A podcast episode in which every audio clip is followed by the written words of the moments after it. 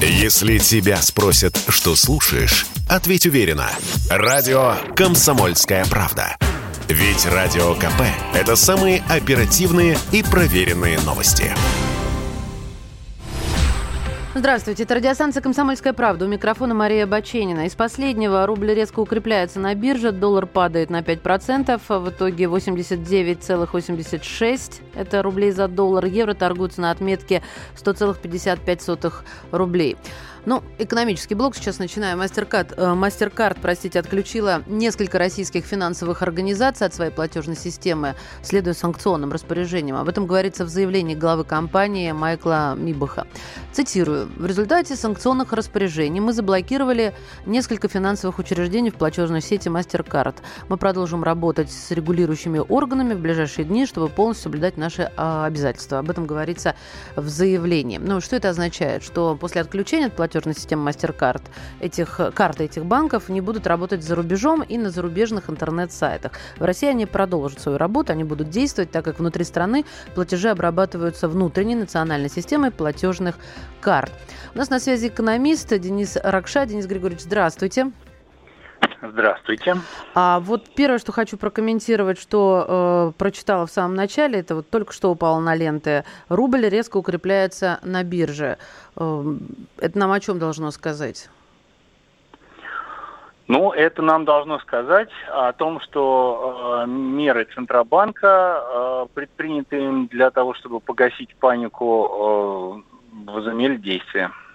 Угу. То есть вот эта 20% э, ставка, она все-таки сделала свое дело, как и предполагалось, да? Не только 20% ставка, а там же как бы и меры валютного контроля, угу. обязательная продажа да. 80% э, валютной выручки, запрет на отток капитала для резидентов э, и запрет на продажу бумаг, принадлежащих иностранным инвесторам. Денис Григорьевич, а вот этот отток, ну то есть давайте переведем на доступный язык. У людей... А, да, я прошу прощения, да. еще очень важно, еще как бы приостановка биржевых торгов. Угу. Все-таки продолжу свой вопрос. А, у людей, у которых есть деньги, да, и которые хотят вот э, на сегодняшний день вывести их за рубеж, у них до сих пор есть эта возможность разместить свои средства где-то на зарубежных счетах, где-то в зарубежных банках? Нет, уже такой возможности нет. Президент подписал указ, а, который э, прямо запрещает резидентам а, перевод э, средств на имеющиеся у них э, счета валютных средств и перевод без открытия счетов с помощью западных платежных систем иностранных платежных систем, извините. А, Перевод вот, кому есть, с помощью? Кому? то Третьим лицам или на какие-то другие счета имеется в виду? А, Э, нет, э, перевод, э, по всей видимости, третьим лицам, поскольку речь идет о переводах без открытия счета. Да, да, да. Третьим лицам в смысле, ну, как бы, если речь идет о физических лицах, да, то резидент России, гражданин России, находящийся в России, не может отправить, например, с помощью Western Union денежный перевод в валюте адресованный какому-то человеку, находящемуся ну, родственнику своему, вот который живет, допустим, где-нибудь э, в Европе чтобы, да. чтобы все было понятно и предельно четко. Так, а собственно, угу. вот э, человек, э, продолжу вот, вот эту линию, человек, у которого счастливый человек в прошлом, да, у которого есть счета за рубежом, он теперь ими никогда не сможет воспользоваться? Нет, он, он ими может пользоваться, тут никаких запретов нет. Он не может на них переводить э, деньги из России. И не может на них принимать платежи, ну, например, за выполненные работы. Ну, например, у нас есть э, какой-нибудь профессор, который периодически читает лекции, даже не выезжая а, физически за границу, а читает их по, по скайпу. Зуму, да, да, ему, да. Угу. Да, в каком-нибудь за, западном университете, иностранном университете, неважно, западном, восточном. И за это ему платят деньги. Эти деньги поступали раньше на его э, иностранный счет. Так вот теперь, внимание, а он их на свой иностранный счет, насколько я понимаю всю эту историю, принимать не сможет. А нужно будет, чтобы иностранный университет ему платил сюда на счет, который находится в России. А вот то, что там осталось, Я про эти а деньги. А то, что осталось, то осталось. Ну, оно лежит себе и лежит. Я понимаю ну, их неприкосновенность смысле, этих средств. Ими можно распоряжаться. Распоряжаться, да? Да. Интересно, каким образом это будет э, делаться? Хорошо, я теперь к простым людям. Ладно, к тем, кого больше. Какие санкции больнее всего ударят по нам? Вот сейчас как-то вырисовывается эта вся картина. Каждый день, конечно, очередная пачка новостей, в том числе санкционных. Э, и вопрос на сегодняшний день, но, скорее всего, уже с другим новым ответом.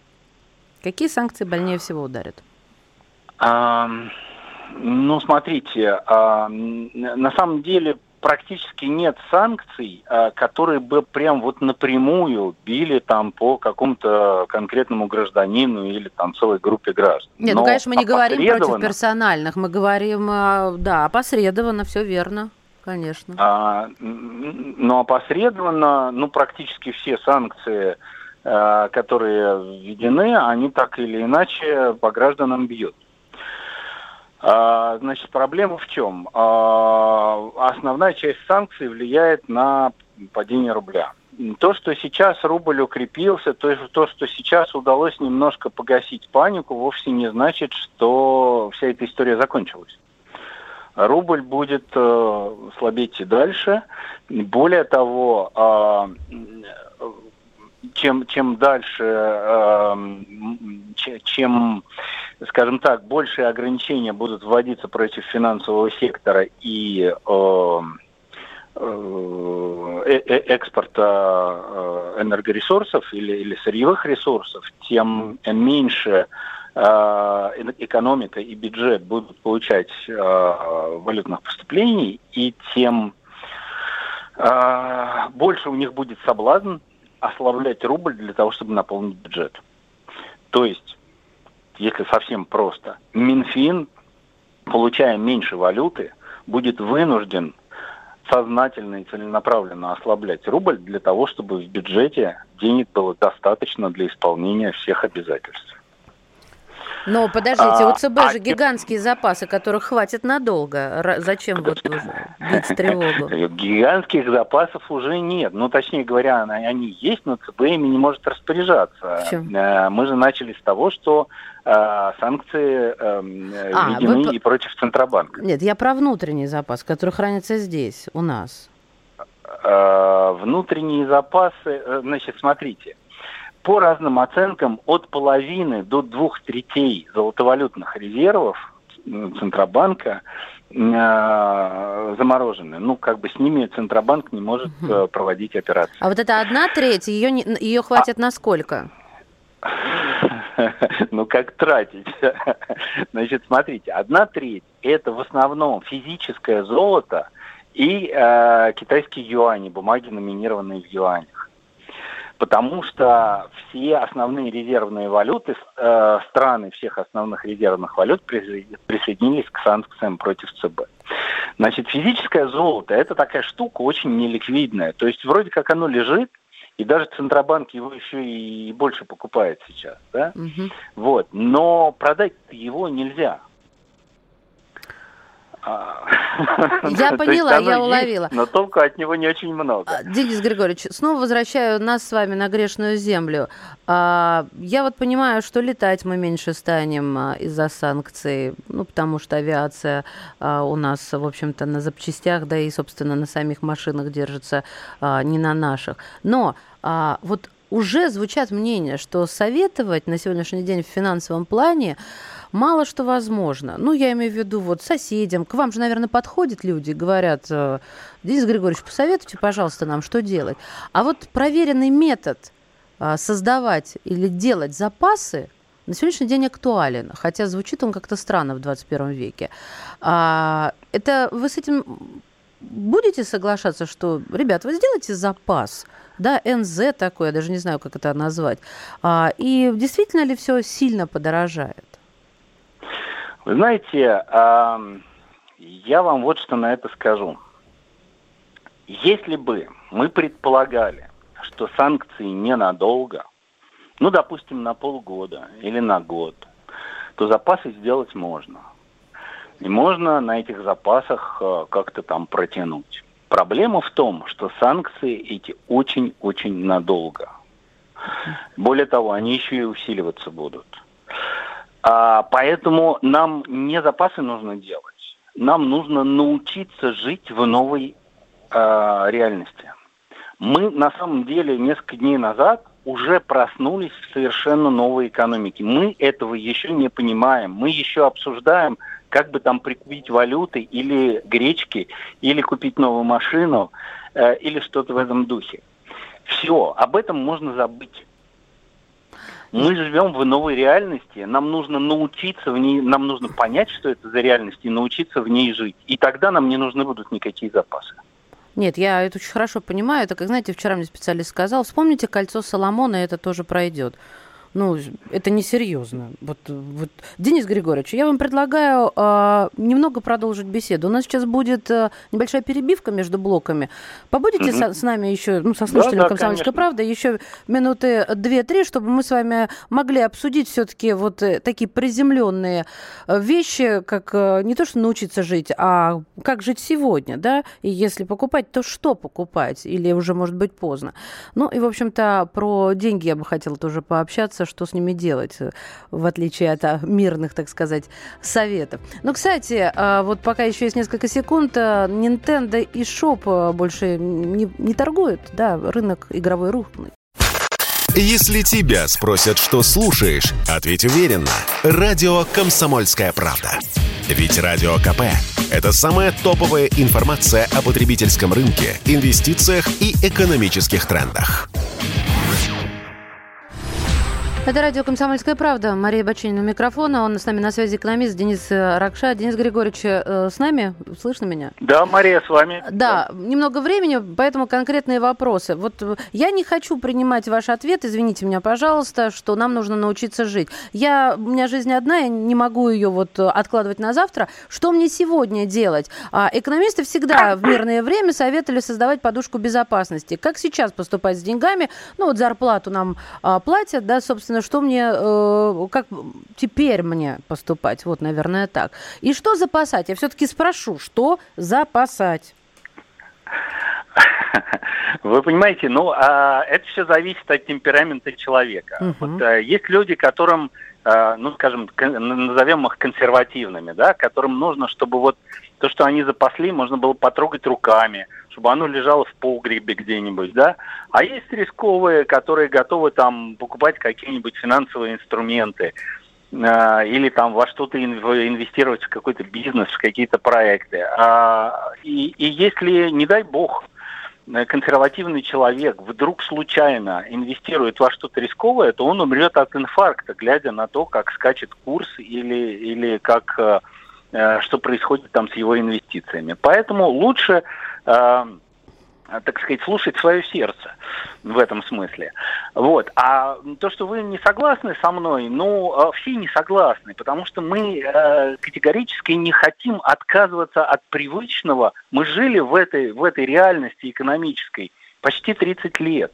И теперь вдруг кто-то приходит и говорит, ребята, все закончилось, теперь новый мир, нужно по-новому. Вот представьте себе, у вас была зарплата 100 тысяч рублей – Э, не придирайтесь к словам. Не да? буду, не буду. Вот. И, и вот вам предлагают выбор. Либо миллион а, как бы одномоментно, да, либо вы научитесь зарабатывать в новой реальности те же самые 100 тысяч, неважно, как они будут называться, которые обеспечат вам тот же уровень жизни, что и раньше, а может быть и лучше. Что вы выберете? Ну, разумно, конечно, выбирать второе. Хотя азарт мне подсказывает, бери здесь и сейчас синица в руке. Я их вложу и научусь также.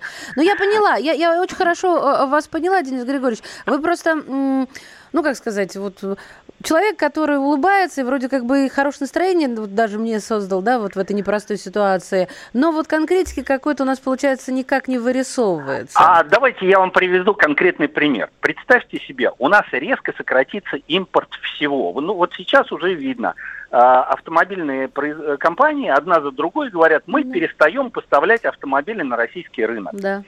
Э, более того, они еще перестают поставлять компоненты, из которых собирают автомобили на российском рынке. А что это значит? Это значит, что у нас закроются э, автомобильные заводы, Это, ну, потому что там во всех автомобилях есть микрочипы, которые попадают под санкции. Заменить их нечем. Мы их сами не производим и не будем производить.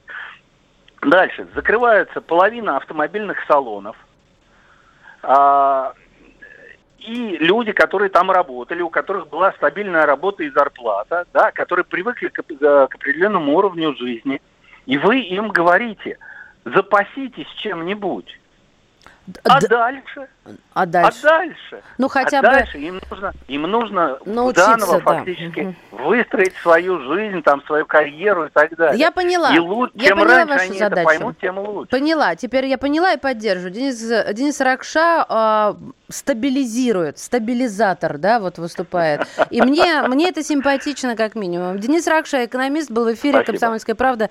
Спасибо большое. Но то, о чем я успела сказать в прошлом блоке, э, российский рынок э, игр, игр компьютерных э, рухнул. Я вам напомню, в 2020 году 163 миллиарда рублей. Это почти 2 миллиарда, миллиарда простите, долларов, да?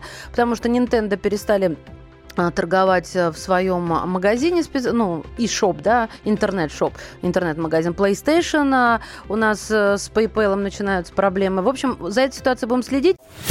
Если тебя спросят, что слушаешь, ответь уверенно. Радио «Комсомольская правда». Ведь Радио КП – это самые оперативные и проверенные новости.